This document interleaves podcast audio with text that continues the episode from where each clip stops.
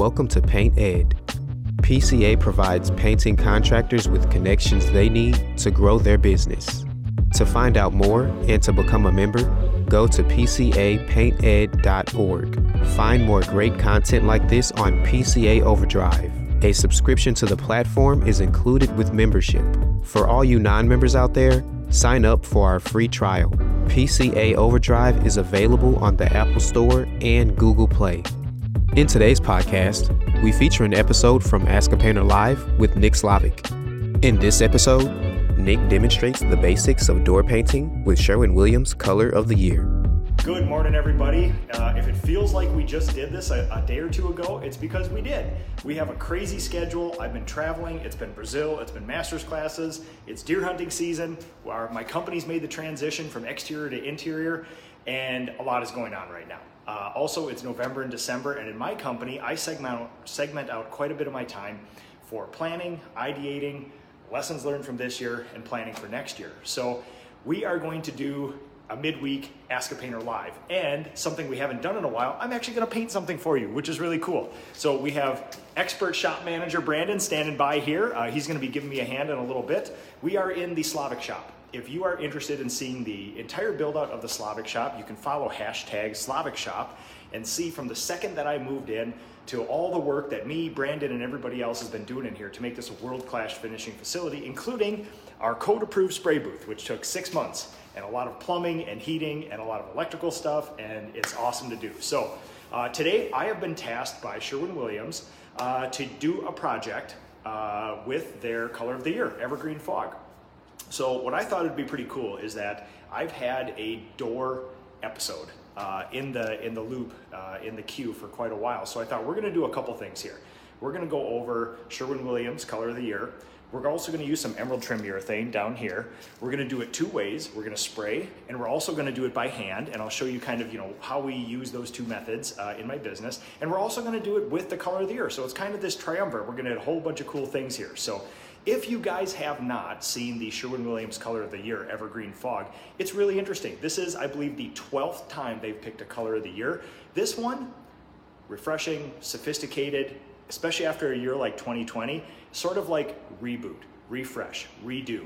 Um, interestingly enough, I did color consults for 13 years for my business, and the, one of the biggest problems with jobs is color. And when we talk about neutrals, many people have open floor plans and they want a neutral color to tie in a lot of the areas, maybe an accent here or there, maybe a crazy colored powder room. Really, you know, when we had discussions about neutral, I always thought of two and a half neutral shades ever. So really there's brown or tan and gray. You have warm and you have cool. Those are kind of the main neutrals that everybody uses. But I almost considered greens, an earthy, sagey kind of neutrally greens as almost like a half neutral color. And you can see I did a little bit of a test pattern back here. The color of the year, Evergreen Fog, is really that, which is, yes, it is a green, but it is a cool gray green. And technically, depending on the light, like we're in super harsh LED lights in a spray booth, the harshest lights you're going to get, even more harsh than Home Depot, Lowe's, uh, Sherwin Williams stores, all those crazy fluorescent LED lights. This isn't the typical light you have in a home.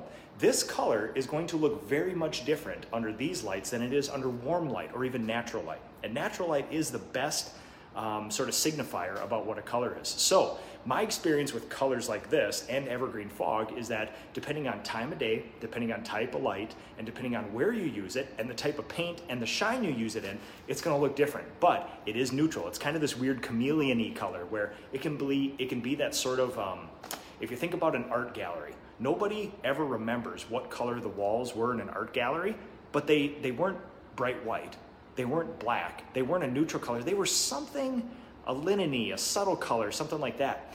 It's non-invasive. And so if you think about how they do decorate art um, art galleries, this is about the same thing, which is this has interest. This is not uh, a redo of an apartment, kind of a stock white or, or an unsophisticated white.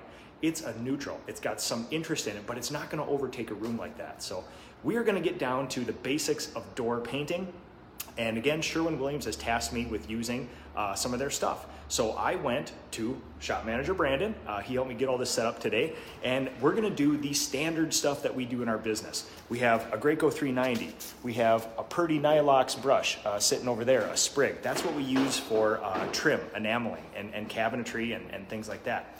Uh, also, we have emerald trim urethane. Uh, we're to be using semi-gloss today. Uh, one of the cool things about emerald trim urethane, and this is a product that was introduced a bunch of years ago. We all know and love this stuff. Um, I did one of the first projects in the country to use this stuff on a whole house. It was a new construction project. It was a wilderness cabin in northern Minnesota that you can actually follow along on uh, Instagram and Facebook and see the progress that we did on it.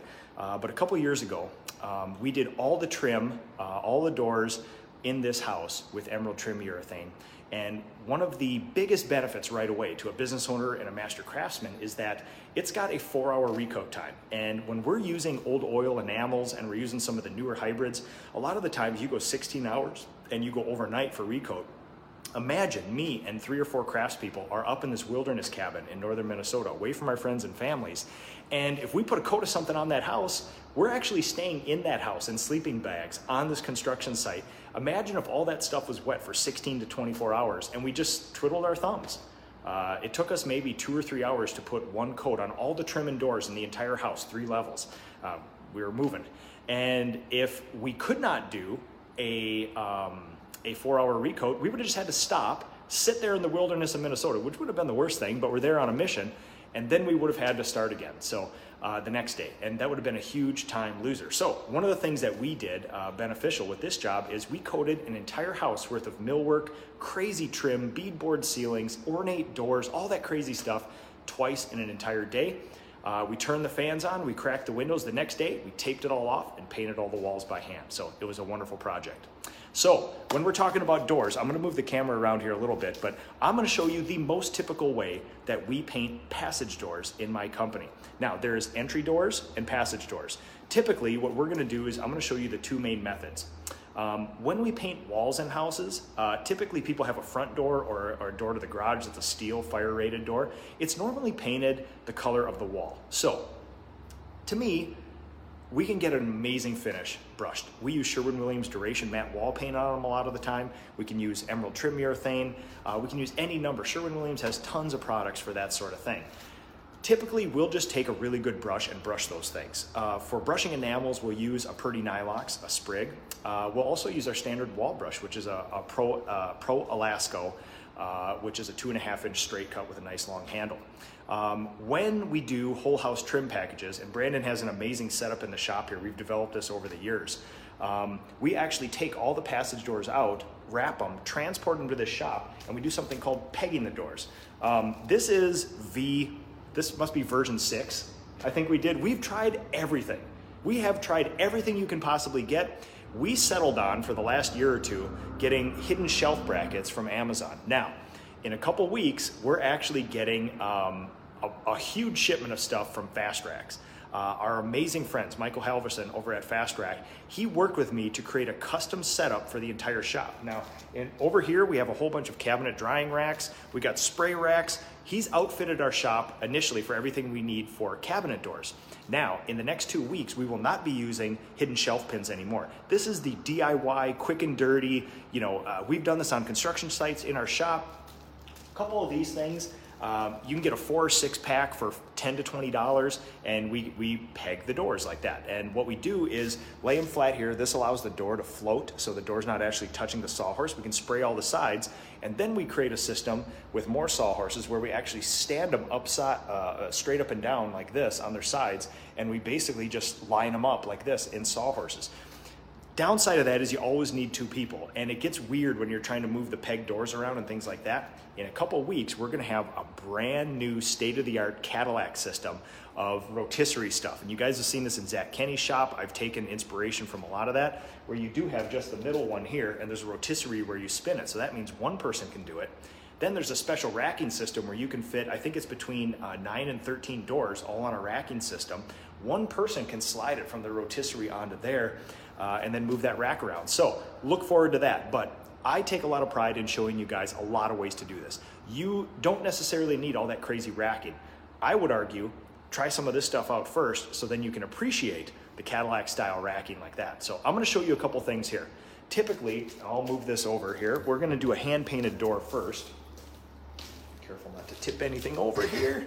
All right, so we have a typical door here and I'm going to simulate um, I didn't have a job site for you guys today, so what we're gonna do is simulate a steel passage door or a passage door in a house. This could be the front door, this could be the door to the garage. Typically, these are hung and they're always painted the color of the wall. Once in a while, if you get a house with uh, white trim, they may also put a little bit of the white trim paint on there. But when we go through and repaint all the walls in a house, typically we're not gonna bring a sprayer in to spray one door like this. We can get an amazing, amazing finish with a brush and the right paint on something like this. So what we do is we swing the door in and the door has basically six sides. You got a top and a bottom. When a door is hung, we're not gonna mess with those. Those are normally sealed at new construction. We have the two big slab sides and the two jamb uh, and strike sides like this. If you do doors right, and there's a right and a wrong way to do it, uh, one of these sides will be the outdoor color, one of these sides will be the indoor color. So if a door is gonna swing inwards like this, you would take the strike side like this, because this is the side that you're gonna see. The jamb side, when the door moves like this, the jamb side's facing outside. So personally, and the way I was taught by master craftspeople is this side and this side, if it swings in, are gonna be the interior color. The back side and then the, uh, the jamb side is gonna be the exterior color.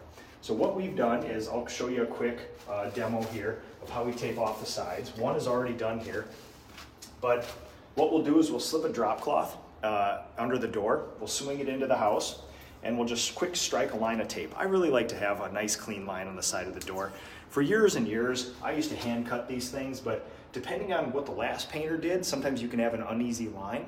And every one of these doors, they do not come to a perfect 90 like this. There's usually that little bit of like, they bevel the door almost. So you have to create a tape line because that, that paint can kind of creep over the edge.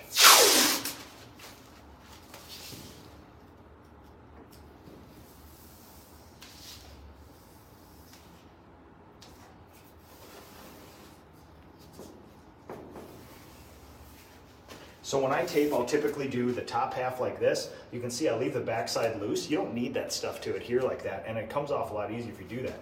But what I'm doing is, there's the flat side here, flat side here, and a little bevel. I'm going just around the edge here and going just to the back side of the bevel, maybe a 32nd of an inch.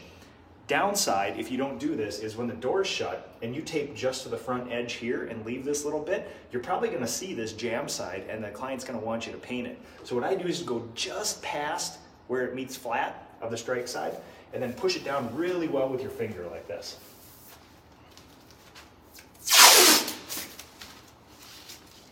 Overlap about an inch or two. And you can see I'm, I'm using this hand as the rudder hand to guide the tape, this one to tack it down. I'll just pull that off. Make sure we don't have that. And then just burnish it with your finger there. And that's a really, really good taped edge. And this is, uh, this is blue commercial frog tape, so it's got the good stuff on the edge that'll actually stop the paint. Now,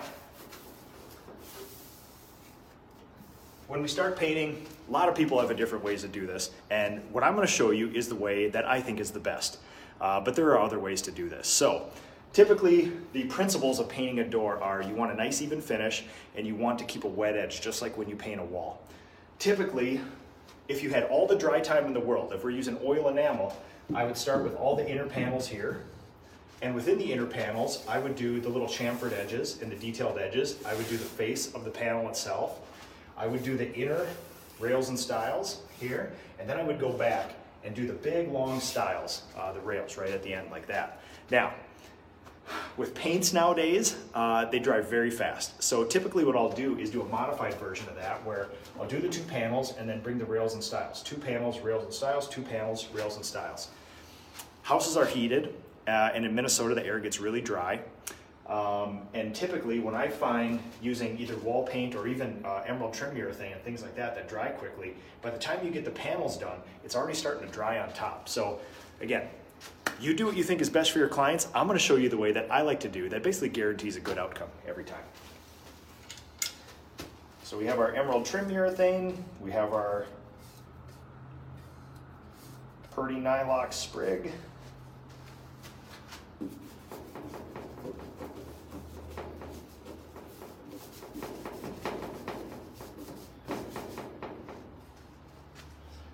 again, we're doing the chamfered edges first here, just working it in here. This door's got a little grain in it, so I'm just working with that. Do the edges here, and then I just like to make sure that we give it a couple finish strokes like that, because the edges here, as you move the uh, brush across, will actually scrape paint off and eventually you get a drip. And what I do uh, when you when you eventually work down to the bottom of the door, you come back up and you check all your little lips and you check your corners, make sure everything is good. So emerald trim urethane, years ago when it came out, uh, it was a great, um, and still is, a great alternative to oil and water. So typically, uh, what they tried to do with emerald trim urethane was find a great paint, a coating, that will give you the advantages of an oil enamel, you know, the, the toughness, the beauty, the sophistication, but not the crazy dry time and not the smell. I think they did really, really well. So this is a water cleanup paint covers really well. I mean, it almost covers like a wall paint. You know, you can see we're going uh, over uh, an off-white door here. It's covering very well. Typically, the downside of enamels are they don't cover well. They're, they're sort of race cars. They're built to do a specific thing, and that specific thing is normally be durable and beautiful. So that's why we go through all the crazy time of prepping and priming to basically get the color already on there and then cover it with enamel. And the enamel is almost just like the, the uh, top coat, the wear coat, uh, like a clear coat on a car almost. Um, this stuff is drying nice and slow, so I kind of opted to go two more panels down. But uh, if we had a lot of fans moving on a job site, if it was very hot, if, if it was very dry, I typically would just do those top two panels and then uh, bring the rails and stiles down with it.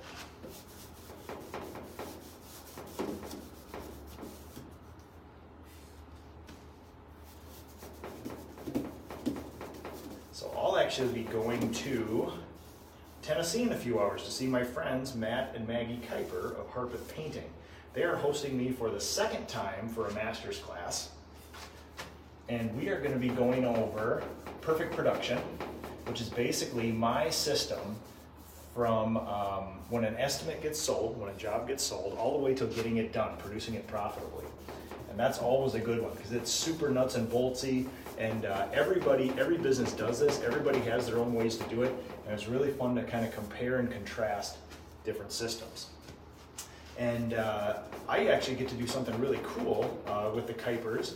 They've actually selected for a brand new master's class that I have not done yet, but I've been working on for about two years now, which is building a world-class leadership team. So I basically take you through the last two to three years about how we've built a world-class leadership team. And I actually share everything about it, how we find them, what we're looking for, how they're performing, the comp plans, the deliverables, the KPIs. I share you my meeting agenda that we use to hold each other accountable to.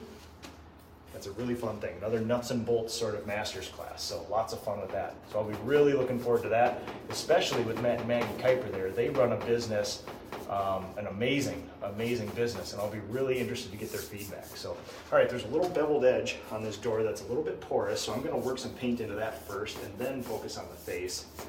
Just going to be super intentional about overlapping onto the tape to make sure that we're going to get a good line. And I'm being careful not to do a whole bunch of crazy mismatch uh, uh, brush marks like this. You have to treat you have to treat these things, even though these doors aren't made out of solid pieces of wood joined together in a traditional way, I still treat them where if a grain goes this way, you keep your brush strokes going that way. All right, I'm gonna blend it right here, give it a quick finish stroke to get rid of some brush stuff coverage. And I'm gonna do the same thing. I'm gonna be real intentional about getting that porous edge right there and then work on the face.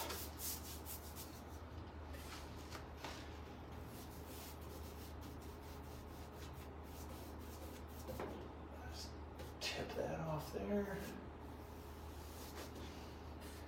I think I judged the dry time just right. When I'm when I'm starting to run a brush around here, this stuff is just starting to get tacky. Not to the point where it's in its putty phase yet, but just to the point where it's starting to flash off. So I think I timed that right. All right, you can see the panel's already drying a little bit. So I'll make sure that I stay up with it.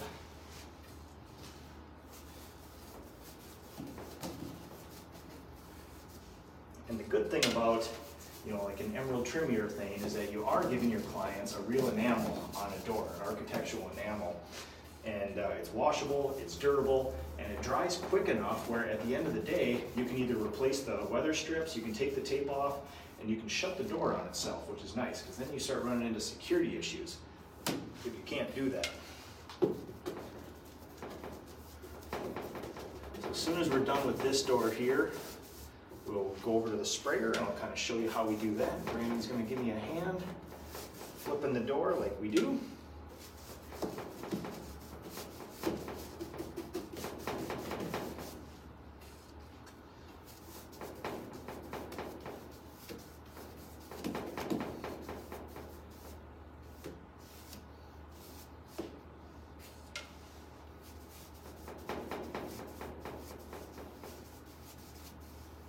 goes on very smooth. Some, enamels are super finicky, and those who have been around the industry long enough, you used to, uh, you, you have experience with some of those old enamels where they didn't cover very well, they're very sticky, and you almost have to, like, every brush stroke counts. With a lot of the new enamels, and especially emerald trim urethane, you can put it on like house painted as long as your brush strokes even off like that at the end. It gets great coverage and it stays wet just long enough to level off, but it doesn't stay wet forever overnight like those old oil enamels.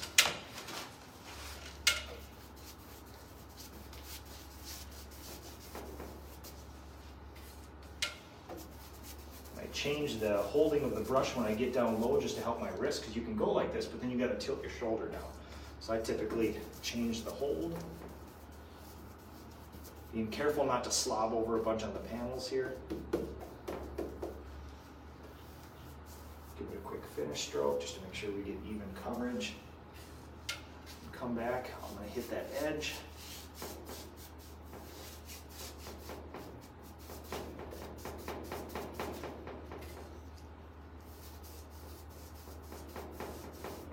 Being careful to run my bristles just up to the panel edge. Brush is getting dry, reload. There we go. Again, be intentional about filling that porous edge.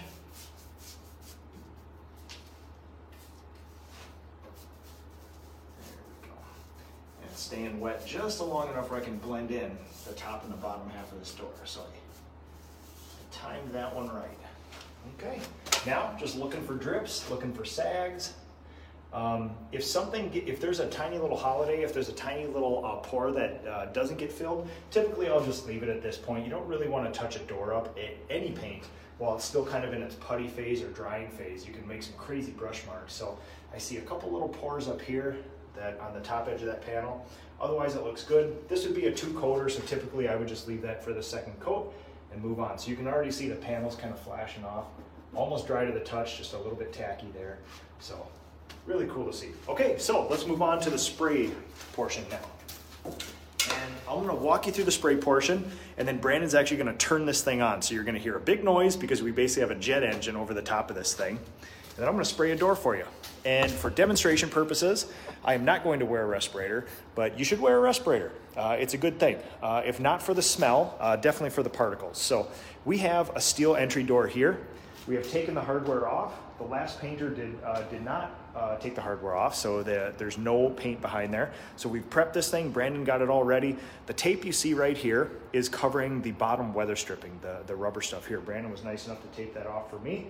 And I'm just gonna basically show you how we spray and then we're gonna flip and then I'll spray again. Uh, we are using a Graco 390, kind of the uh, standard uh, class painter that we use in the company. We got the emerald trim urethane lined up. We got a 310 FFLP tip, which is our basically go-to tip for trim, cabinetry, and all sorts of other stuff. I've even used them on exteriors because it cuts down on overspray. So, um, all right, I tell you what, we got a whole bunch of comments here. Let me go through these comments, make sure I'm not missing anything here. all right, man, thanks everybody for watching too. Michael Holstein, thanks a lot. Nick Brassfield. Oh, happy Veterans Day to you guys too, Michael. Appreciate that.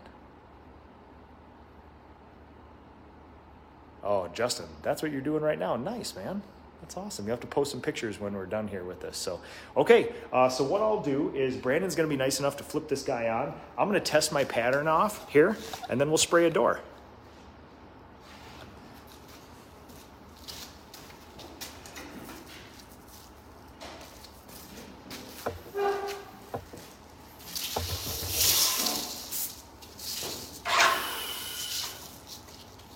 All right, be just a second here while our big old jet engine fires up.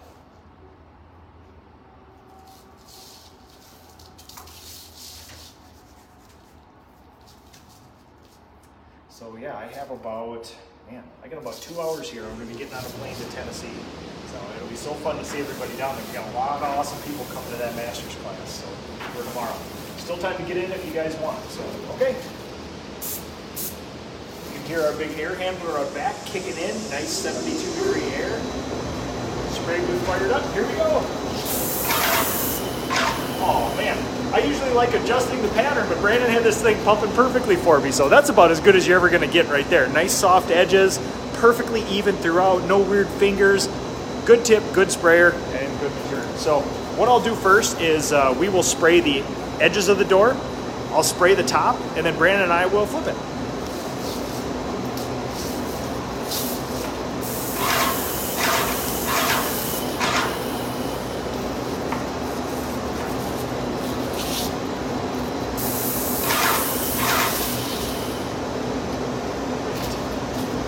Move this just a little bit for you guys. I want you to be able to see the setup here. There we go. Okay.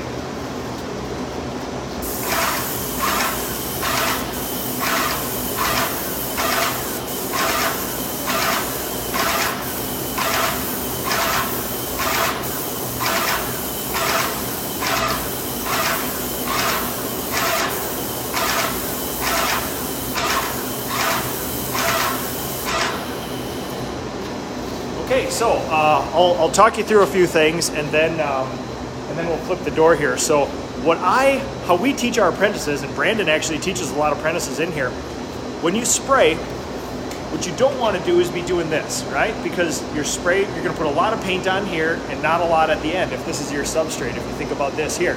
So typically, how we teach our people is think about those videos of the auto uh, manufacturers, how they have those robot arms and they spray they basically follow if you have a curved contour like this that robot follows the contour exactly always keeping the gun parallel to it it never goes like this it's never swishing and washing and things like that so it basically just nice follow things so if you can see the hands like this moving across like this think of yourself as a robot oh this is funny Michael Holstein asks how much pressure. We were just talking about this before. Everybody asks how much pressure. Michael, with respect, there is no pressure gauge on this thing.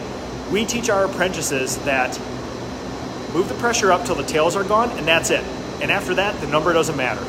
The number doesn't matter. So, okay, you ready to flip? All right, I'll go on the other end here for a minute.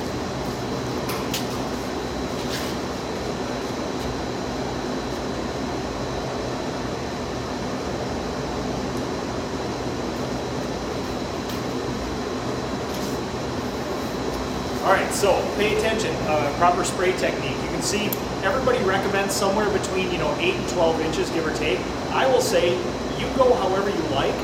The distance from the substrate to your spray gun like this is going to be determined by your rate of speed. I tend to be a little bit speedier with my speed, so I've developed a system over the years where I kind of hold mine pretty close, especially when you're outside and you get a little breeze going. Sometimes I'm only a couple inches from the substrate, but your hand's moving as fast as they can.